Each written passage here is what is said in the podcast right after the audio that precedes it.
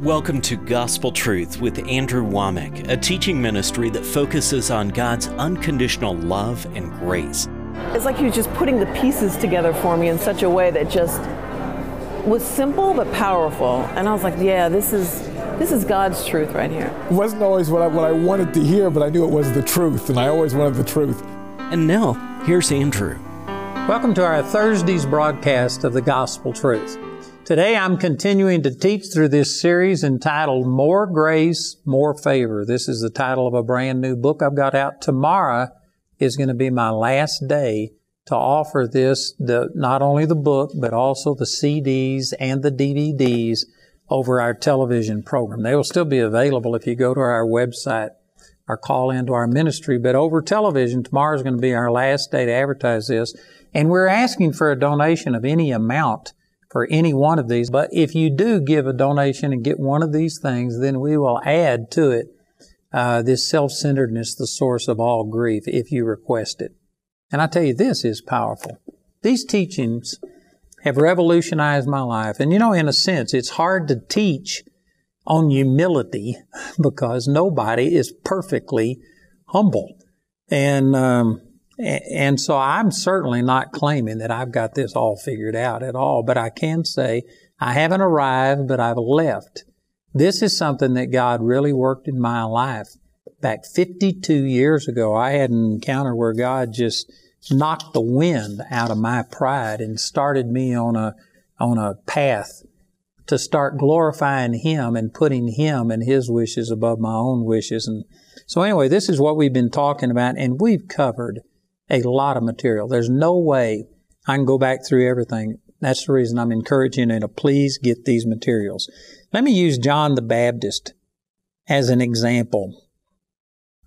Here in John chapter 3, it says in verse 26, it says, And they came to John and said unto him, Rabbi, he that was with thee beyond Jordan, to whom thou bearest witness, behold, the same baptizeth, and all men come to him.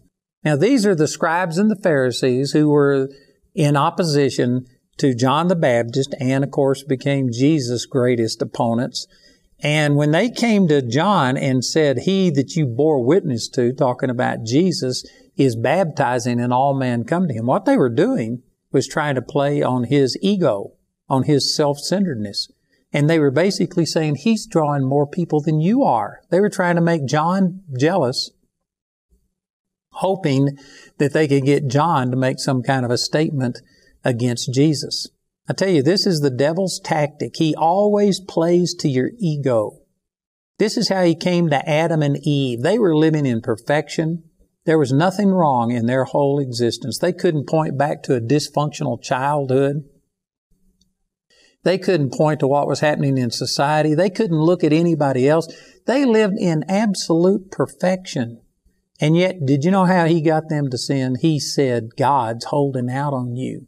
You could be more. You could have more. You could be like God. The truth was they were already like God. They were created in His image. And by eating of the forbidden fruit, they became further away from what God intended them to be, not more towards it. But He played on their ego. God is holding something back from you. It was all selfish. You know, if they would have just made a decision, it doesn't matter about us. God is God Almighty. He's God. I'm not. It's not up for me to sit there and evaluate things. See, if they hadn't been selfish, if they hadn't had this propensity for selfishness, this, this temptation, this ability to be selfish, Satan couldn't have got them into sin. So this is exactly how he came to John the Baptist, playing on his ego, trying to get him jealous of Jesus. And look at John's answer in verse 27. John answered and said, A man can receive nothing except it be given him from heaven. In other words, instead of being jealous of Jesus, he said, God is the one who's blessing him. God is the one who's prospering him. Would to God that ministers could have this attitude. I tell you, I have seen so many people that, you know, if somebody else comes up and ministers and people like them, then, then a minister will sit there and say, well, yes, he's good, but be careful. And they will always put something in there to discredit this other person a little bit. And I believe it's self motivation that does this because they're afraid that people might like them more than they like me. You know, I had a man at one of my ministers' conferences one time, and he was talking along these very lines. And he says, The way I look at it is if I bring somebody in and the people love his ministry more than they love my ministry, he says, I'm the one that brought them in. I get part of that credit for it. And he wasn't jealous of other people. And you know, I can truthfully say that in our Charis Bible College, I think this is one of the strengths that we have that all of the instructors who are here. Maybe, you know, a guest minister might come through and it'd be something different, but all of the people who are on staff and are part of this, uh, we honestly are out to promote Jesus, to bless the people. And if somebody likes one of the other instructors more than they like us, we don't get jealous of that. We rejoice in it, knowing that no one person is the total fulfillment of Jesus. You know, I, I am very confident in what God has called me to do. I know who I am. I'm staying in my lane. I am not intimidated and threatened by other people. But I'm aware that I, I am not the full manifestation of God. I need these other people. Charis is so much better with all of us pooling our giftings and talents together than any one of us would be by ourselves. And this is one of the strengths is that there isn't this competitiveness and things like this. Where there's unity, there the Lord commands the blessing, even life forevermore. Psalms 133 verse 3. So anyway, John the Baptist says that it's God who's blessing him. John was not jealous or envious of him. And then in verse 28, ye yourselves bear me witness that I said, I am not the Christ, but that I am sent before him. He that hath the bride is the bridegroom. But the friend of the bridegroom which standeth and heareth him rejoiceth greatly because of the bridegroom's voice. This my joy therefore is fulfilled. John the Baptist actually was having joy seeing Jesus prosper even at his own expense. Two of Jesus' disciples, Andrew and Peter, they actually followed. They left him and they went to follow Jesus. And it's, according to this statement right here, uh, many of the people that had been following John the Baptist started following Jesus. So J- John was decreasing and Jesus was increasing. And he said, My joy is fulfilled.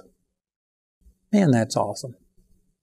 You know, just look at it this way. If you were pastoring a church and all of a sudden everybody was coming to your church and everything was going good, but then somebody new comes into town and they start a church and all of a sudden some of the people that have been attending your church go to another church I can guarantee, you, because I've been around so many ministers, the vast majority of ministers would grieve over that and think, what do I have to do to get these people back? And most of the time, the minister would resort to trying to somehow or another find something wrong with that other minister or that other church and discredit them. Maybe not in a way that made it real overt what they were doing, but somehow or another they would voice some kind of a criticism that hopefully would cause people to focus on the negative and not go over there but stay with them. That's the way that most ministers respond. You know, I'm going to say this because I am a minister, and I think that as a minister, I have the right to necessarily criticize us in a way that maybe somebody who's not doesn't. But ministers are some of the most insecure people that there are around. I've even seen surveys that they ask ministers, how do you evaluate success? And the number one way that people evaluate success is either by the numbers of people coming to the ministry or by the money that's coming in. Very seldom do they evaluate success as doing what God called you to do. You know, there's a friend of mine, Lawson Perdue, who pastors Charis Christian Center in Colorado Springs, and, and he got the name Charis before I did. This uh, Charis Bible College started out being called Colorado Bible College. But when Lawson came to Colorado Springs, he started Charis Christian Center. So he had the name Charis and was using it before I was. But anyway, uh, I've known Lawson since he was 14 years old. And I went to his church when he pastored in Kit Carson, Colorado. And I forget the exact number of people, but it's somewhere around 300 people, maybe 350 or something in Kit Carson. And I mean, there's nothing around there. It's a long ways from anywhere. And when he was pastoring in Kit Carson, he had a church that was paid for. It was a nice church that they built. They supported missions all over the world, gave thousands and thousands of dollars. And they had about a hundred people or so in their church. And most people would look at that and say, well, that's not very successful. He just pastors a little church. But again, look at it in percentages. If they had 300 people in the uh, town of Kit Carson and he had 100 in church, did you know that's 30% or 33% of the people? That is awesome. If you were to take that same thing and apply it towards a town that has a million people in it, then that would be like having 330,000 people in the church. Proportional to the, uh, you know, the uh, pool that they were fishing in, man, they had a great response. I would consider him very successful when he was in Kit Carson, and yet most people would look at him as just the pastor of a little tiny church. They also gave a higher percentage of their income to missions than a lot of churches that are mega churches do. I mean, they gave more, not only percentage, but more money. They gave a lot of money to missions and stuff. And so anyway, God sees things differently than people do. I think that God saw Lawson as super successful when he was in Kit Carson. Now he's moved to Colorado Springs and they're running, I'm not even sure, but it's well over 1,200, could be closer to 2,000 people and they are growing, and I believe that he's going to become one of the most significant churches in the Colorado Springs area. But my point is, see, that when you ask somebody what is successful, they look to numbers, they look to uh, money that comes in, but God sees it different. He sees it based on your assignment. When God sent Lawson to Kit Carson, Colorado, and there was just a few people, I believe that Lawson was very successful because he was doing what God called him to do and yet it wouldn't qualify as success in the eyes of most people. This is what uh, John is saying right here. He sent some of his disciples after Jesus. He saw people prosper, and yet he had joy. His joy was fulfilled. And then he said this in verse 30 He must increase, but I must decrease. What an absolute godly attitude. That's amazing. Most people, honestly, they wouldn't even say it this way. If they said it this way, they'd recognize the error of it and they wouldn't do it. But most people honestly evaluate everything based on how this is going to affect me. If it promotes me, if it gives me more fame, if it gives me more influence, if it gives me more money, then that's God. But you know what? Here's John the Baptist, and he said he must increase and I must decrease. You know, if you have to decrease in order to see the kingdom of God promoted, the humble thing to do would be to put God's kingdom ahead of your own kingdom. And again, I go back to so many churches that they see somebody come in and they actually war against these other ministers because they want their church to prosper. They don't want their people going over there. I had one minister put it to me this way when he saw other churches springing up and he was tempted with, you know, feeling uh, threatened by them. He said that the Lord spoke to him and he says, Do you want to be responsible for the lives of every single person in this town? That you're accountable for whether or not they heard the gospel and whether you reached them? And he said, No. And he said, Well, then don't regret or don't begrudge another church that comes in because they share this responsibility of reaching out to all of the people. So this is a real godly way to look at it is instead of that I am the only church in this area, man, we need to embrace other people and thank God that He's sending other people to help reach out. You can't reach everybody. Your personality isn't going to reach everyone. See, again, this is a humble attitude. And yet so few ministers have that because again, ministers are very insecure people. Ministers, if they aren't careful, they will get to reading their own press releases. They'll get to looking at their own stats. And if they see a dip in the income, if they see a dip in attendance or something, they start doing whatever they've got to do to get those figures back up. And it doesn't matter if God has led them to do something differently or not. I know a lot of ministers, and again, this is my uh, evaluation. This is Andyology. You can take it or leave it.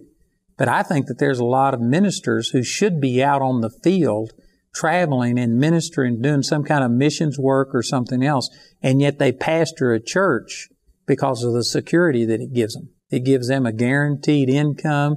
It gives them a place to preach every week and things like that. And I think that we've got a lot of evangelists that are actually pastoring and they should be out there evangelizing. And we probably have some people that should be pastoring who are out evangelizing. But it seems like people are always doing what's just best for them. And there's a lot of people that are ministering in a way that guarantees them success, but it may not be building the kingdom of God. And this doesn't have to apply only to ministers. This just goes to everything. You know, you need to be able to sit down and honestly evaluate God, am I doing what you want me to do? Maybe God would want you to throw in with somebody else. You know, there was a pastor right here in Colorado Springs and I went and spoke at his church a number of times and he only had like a hundred people. And I don't know all the reasons why, but his church just stayed small. And there was another minister that came in town and he started a church and all of a sudden that thing just began to grow and balloon. And I mean, within just a matter of months, they had three, four hundred people. They eventually wound up with thousands of people in that church. And to the credit of this minister, he went over and started supporting the megachurch. He offered to help. Is there anything I can do? And the megachurch actually hired this guy to become one of the pastors on staff, and they merged their churches together to build the kingdom of God. There's not very many people that would do that. And again, that's humility, putting the kingdom of God ahead of your own wishes. What is really best for the kingdom of God. You know, I, I've said this many times and I actually believe it. I know a lot of people doubt the sincerity of it, but if I felt that my time doing what God has called me to do was up, and if He wanted me to go to a remote part of Africa and live in a grass hut and minister, I'd do it. it I mean, i I'm not going to do it on a whim because it's it's amazing what God has done here, and I don't want to just allow the devil to come in and destroy it. But if I knew for sure that God had somebody else that could take this Bible college and this ministry and reach more people than I could, I guarantee you I'd turn it over to him in a second. I really believe that. And this is, this is what you've got to do. When you humble yourself like that, when you put the kingdom of God ahead of your own kingdom, I tell you what, it works out to your benefit. Jeremiah chapter 29 verse 11 says, I know the thoughts that I think towards you, says the Lord, thoughts of peace and not of evil, to give you an expected end. I think the NIV is the one that says a uh, hope in a future. When you submit yourself to God, God's plans for you are good. God's not into hurting you. God wants you to prosper. It says in 3 John chapter 1 verse 2, Beloved, I wish above all things that you may prosper and be in health, even as your soul prospers. God wants you to prosper, not only financially, but emotionally, in relationships, in every area, and He wants you to be in health. God is not the way that He's represented sometimes, that if you yield yourself to God and give your life over to God, that He's going to just make you do something that you hate. That's not what the Word of God teaches. Psalms chapter 37 verse 4 says, Delight yourself in the Lord, and He will give you the desires of your heart. That doesn't mean He'll just give you anything you want, because you might want something that's bad for you. You might want a new mate, and God's not into helping you commit adultery. So this isn't saying that you delight yourself in the Lord and He'll just give you anything you want. This is saying when you delight yourself in the Lord, he puts His desires in your heart. He changes your desires. Some of you watching this program, before you got born again, you desired a lot of bad things. You might have desired multiple sexual partners. You might have desired dope and alcohol and just all kinds of things that you now know are wrong and you've been delivered from and you couldn't even see yourself going back and doing some of those things as you used to do. God changed the desires of your heart. This is what that's talking about. So when you yield yourself to God, and when you make yourself a living sacrifice, you don't have to worry about God doing something that's going to hurt you and cause you grief and pain. That's not the way that God is. He desires good for you. His thoughts towards you are peace and not evil. And He has to send somebody to live in a grass hut in Africa, to reach out to these people that aren't reached by other people. But if, if that's what He has for you, He will put it in your heart and you will love it. You will absolutely love what God has called you to do. Amen. So I'm just encouraging you with everything I've got that this way of humility and putting God's will ahead of your will is the best way to live. It simplifies life. It makes it so simple. You know, I've had so many people come up to me and say, God told me to do this, but, and then they tell me the reasons why it's not easy. It's going to cost them money. It's going to cost them friends. They don't know how they, and they just go on and they give me all these things. And then they come back and so, so what should I do? And I said, you lost me the moment you said God told you to do this. When you just die to yourself and you no longer sit there and just say, God, I'm going to give you this part of my life, but this other part's held out. When you've got everything put on the table, God, it's all yours. Take anything that you want. It just simplifies life. It makes it so easy that if God tells you to do something, you just do it. Now you may have to get clarification of how do I do it? When do I do it? Are you going to send somebody to help me do it? There may be some more wisdom, but it is not a question of if you will do it. You just have run up the white flag. You do what God tells you to do, and, and that's it. You know, going back, I mentioned earlier in the week when I had this encounter with the Lord on March the 23rd, 1968. And the very first thing, uh, major thing that God spoke to me after that, He told me to quit college and, uh, to, because that wasn't his will for me. And man, I, this was during a time that people were sent to Vietnam if you didn't have a college deferment. I was getting money from the government. I was accepted by my family and church members and everybody. But when I said that God told me to quit school, the church kicked me out, said you couldn't be a Christian and say that God told you to quit school. I lost money from the government. I had family and friends reject me and I got drafted and sent to Vietnam. Some people would think, well, that was all bad. Did you know, looking back at it, I think that was probably one of the greatest things that the Lord ever led me to do. Because when I went to Vietnam, I was a Baptist. I had no intention of not being a Baptist. I didn't even think about it. But I got to study in the Word up to 10, 15 hours a day and praying. And when I got back from Vietnam, I went back to my Baptist church and they didn't want me. They said, you aren't a Baptist anymore. I had gotten into the Word and I was embracing the baptism of the Holy Spirit, speaking in tongues, miracles, and on and on, and all the gifts of the Spirit. And they didn't want me anymore. And it turned out, I'm not sure that I would have ever changed if I hadn't have gone to Vietnam, been separated from all of my friends and the, and the upbringing, the religious training that I had had, and just been saturated in the Word. It totally transformed my life. And I look back and it was good. It may not have looked good at the time, but it turned out. And I'm telling you that if you will humble yourself and just submit yourself to whatever God has to say, it'll work out to your advantage. Before you were even formed in your mother's womb, God already had determined a purpose for your life a God given purpose. God has a purpose to train you in what you're called to do, and I tell you, Charis Bible College is the place for that. Man, if you want a life change, come to Charis. Come on to Charis. The next two to three years could be the most powerful time of your life if you sit under the Word for four hours a day, for five days a week, for two or three years, I guarantee you, you are going to have God speak to you and start revealing purpose to you. Every one of you are created for a purpose. Do you know what that purpose is?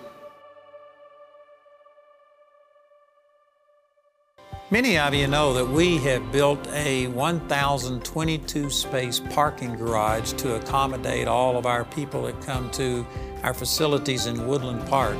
And it was at a $23 million cost, and we are trying to get that paid off as quickly as we can. I felt like the Lord spoke to me about encouraging 23,000 people to give a $1,000 offering, either a one time gift or pledged out over a period of 10 months, $100 per month. If you would like to be a part of that, I encourage you to call or write, go to our website, and join our 1K Club. Do you want to connect with like minded believers? Then Charis Bible Studies is the place for you. Find a Bible study near you by visiting charisbiblestudies.net. I want to let you know that we have now started a Charis Daily live Bible study. We've been doing a Bible study every Tuesday night live for about two years, but now we have five days a week.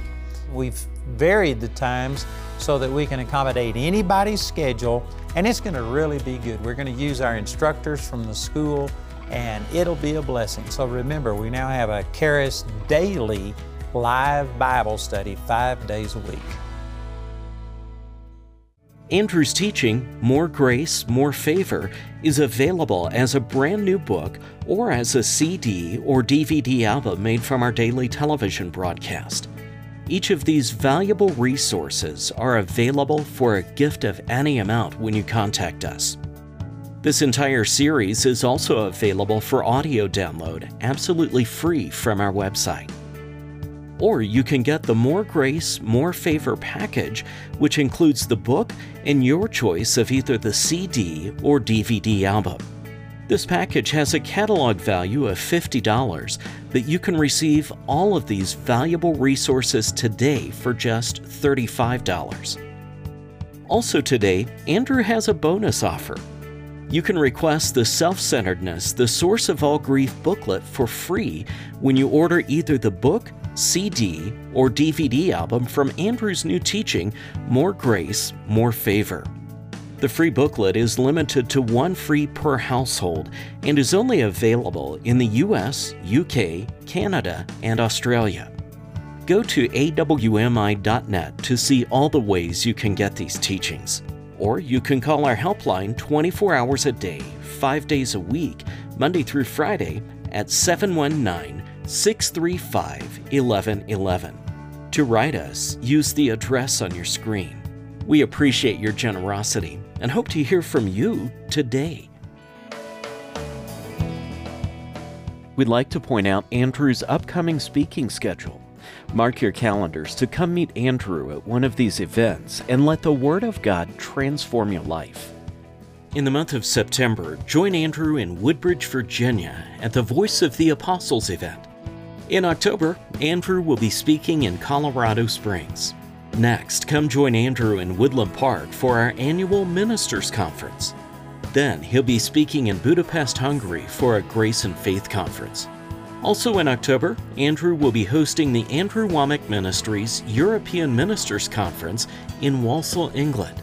Guest speakers at this event are Paul Milligan, Billy Epperhart, and Bob Yandian.